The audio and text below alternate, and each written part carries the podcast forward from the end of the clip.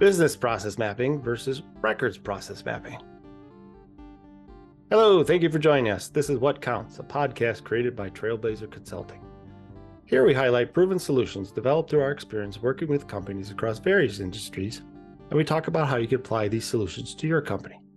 We share our experience solving information management challenges like creating and implementing a records retention schedule, creating an asset data hierarchy, or helping with email management. This is Lee, and for today's episode, I'm going to go it alone and talk about records process maps versus business process maps.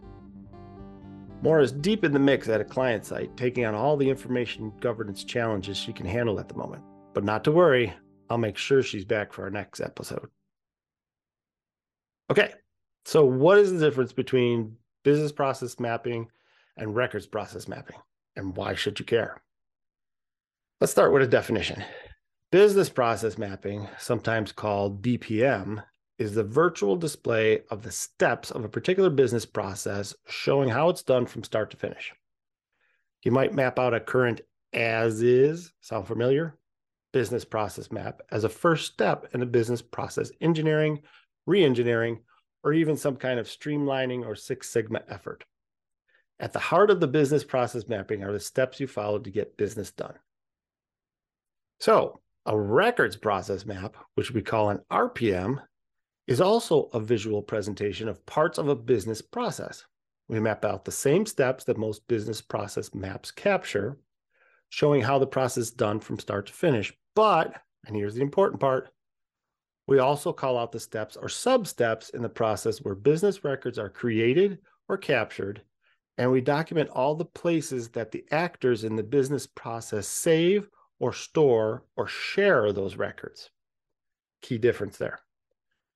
Why is it important to show the records captured points and the records repositories along with visually displaying a particular process? Let's take a step back and remember how we define a record. A record is any set of data, a document, recording, a row in a database, for example, that is recorded or may be recorded and that provides evidence of an action, transaction, or decision made by the organization. So, your business processes are aimed at getting your business done. The records that are created or used to complete those processes are the evidence you need to prove the process happened. For instance, a report that you must provide to a regulatory agency, a bill you send to a customer so you can get paid, a canceled check proving that you paid a particular bill, etc. Records may be created by your business or received, captured from outside your organization and then used as part of completing and documenting your business transactions, decisions, or processes. So we want to catch both the records creation and capture points when we build our records process maps. Sound good? Okay, let's keep going. For many years, the completion of business processes resulted in paper records. Remember those? Yeah, those paper records were pretty easy to see pretty easy to capture, and fairly easy to manage. As information governance professionals, you knew where to look when you were ready to apply retention or you needed to produce a record for some reason, like an audit or doing taxes at the end of the year. The same principles apply in the world of electronic records, but the answers are much different and definitely harder. You might have noticed, as a side note, you might have noticed that this is a theme running through the What Counts podcast. Records are not new, but the way your users create, manage, and use them have changed.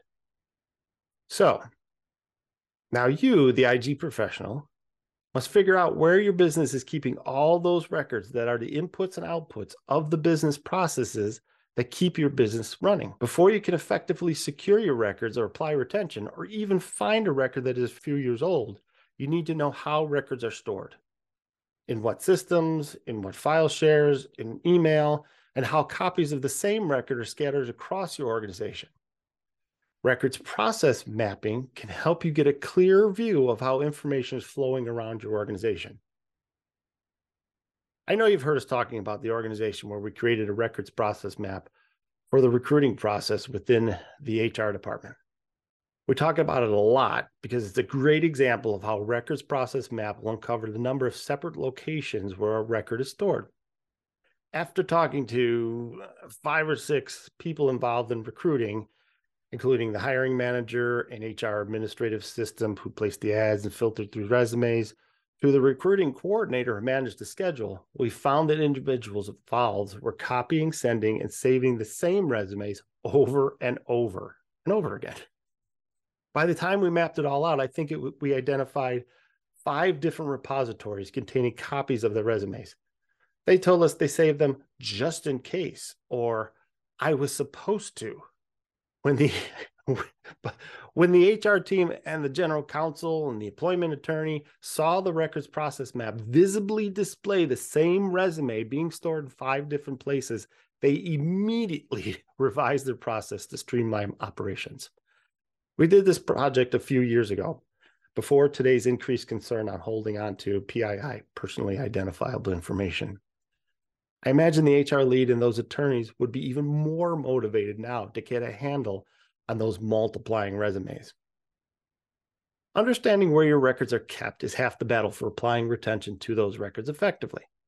Understanding how and why they end up where they do is also valuable for making smart decisions on how to update processes or where new technology might be really helpful. Another aspect of the RPM helps you and your users distinguish between the record and all the other copies, versions, drafts, and other non record information that accumulates at a furious rate in today's companies. So, when does the document you or others are working on become an official record? There is a point in every process where you can point to and say, that's the final record. Often these record capture or creation points coincide with decisions, approvals, or other actions that the business process is designed to facilitate. Once you have identified the record creation or capture point, then you can identify the right repository or system where the record should live, and whether any part of it needs to be shared to other systems or repositories to support other business processes. See, the RPM tells you a lot more than a typical business process map. Typically, business process maps can be displayed in a basic flowchart fashion, a value stream map, if you're into Lean Six Sigma, data flow diagrams, which don't get me wrong, are very important, but that's for another episode.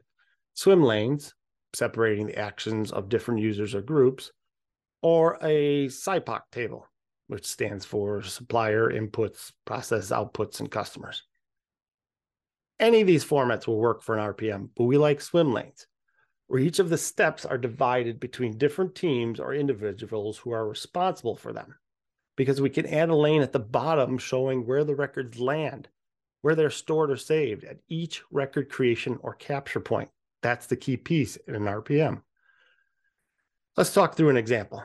Um, your organization might use an intranet form to capture Family Medical Leave Act request or vacation or sick day request. In a lot of cases, the user downloads and saves a copy of the form, fills it out, attaches it to an email, and sends it to HR. Then HR reviews the form, sends the form through an approval chain via another email, and then receives a response. Tip, kind of typical, right? The supervisor probably saves a copy too, and then sends back an email with the approval, which may or may not contain the same form as an attachment.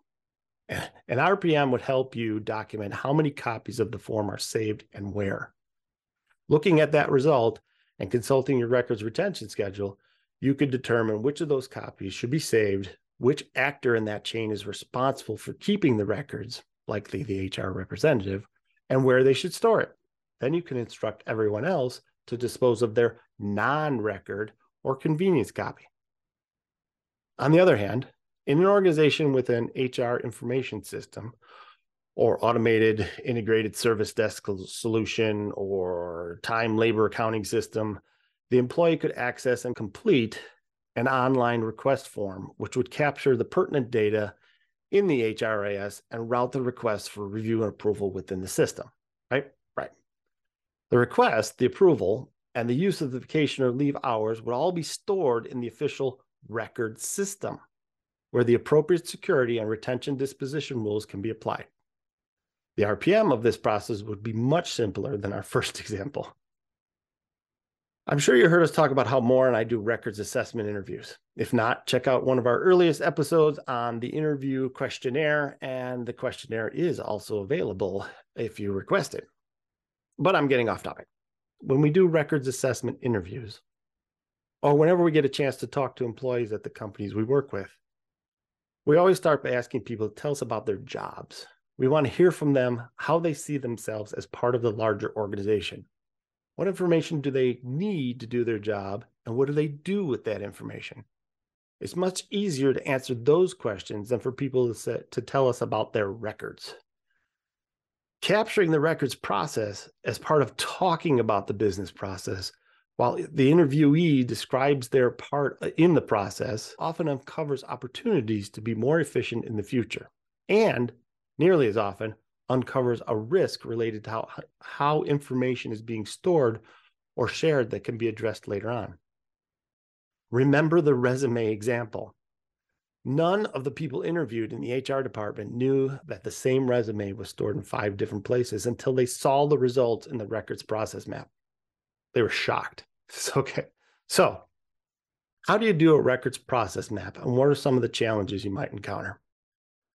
The first thing an organization should do is hire an experienced consultant to perform the records process map for your organization.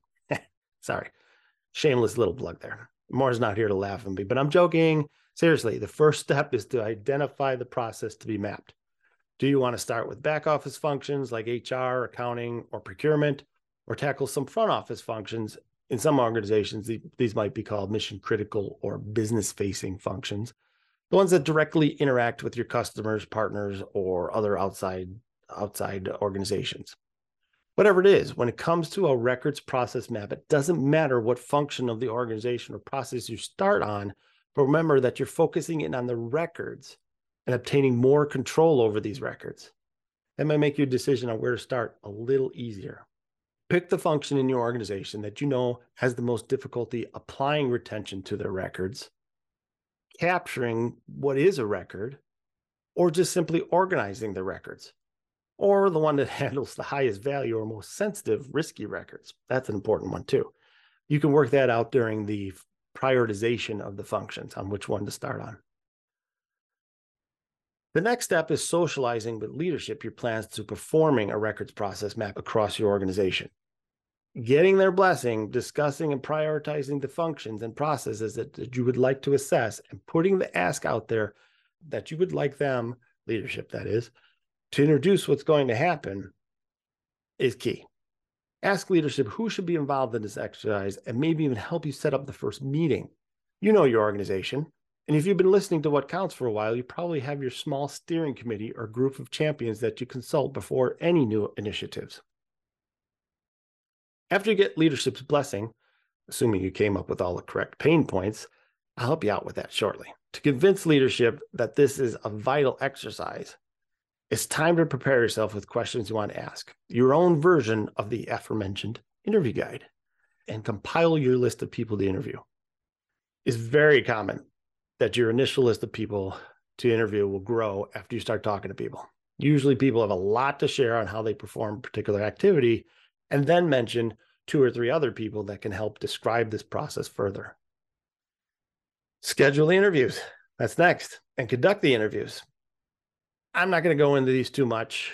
Scheduling time with busy people is an art unto itself.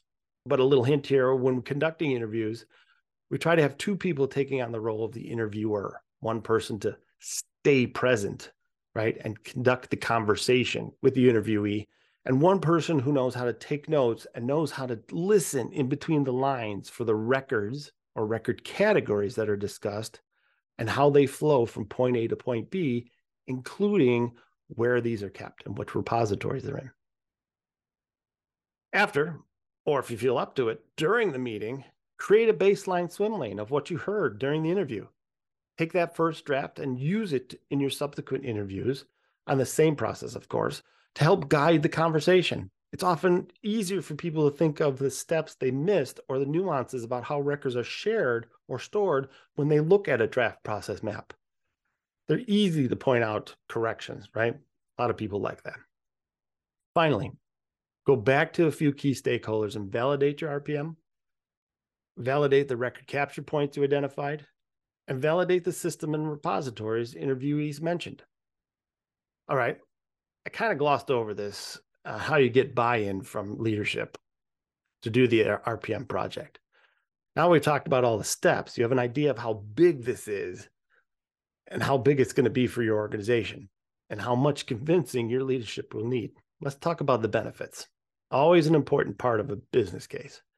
Besides being able to fully understand and visibly see where your organization's records are stored and how they flow across your organization, there's the ability to know when a record becomes a record and not some draft or unapproved version, and apply security and retention to that record when it gets to its final repository. That's huge. That's huge help when it comes to risk management and regulatory retention compliance.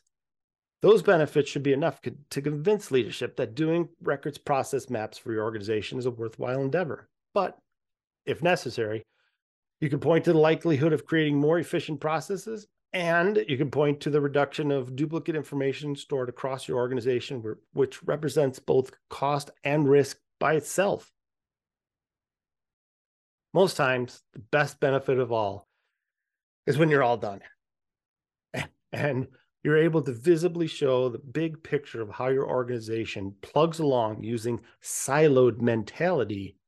And that if we only did this, the handoff of information would become much smoother and much more efficient. That's a wrap. That's a lot. If you have any questions, please send us an email at info at trailblazer.us.com or look us up on the web at www.trailblazer.us.com. Thank you for listening, and please tune in to our next episode. Also, if you like this episode, please be a champion and share it with people in your social media network.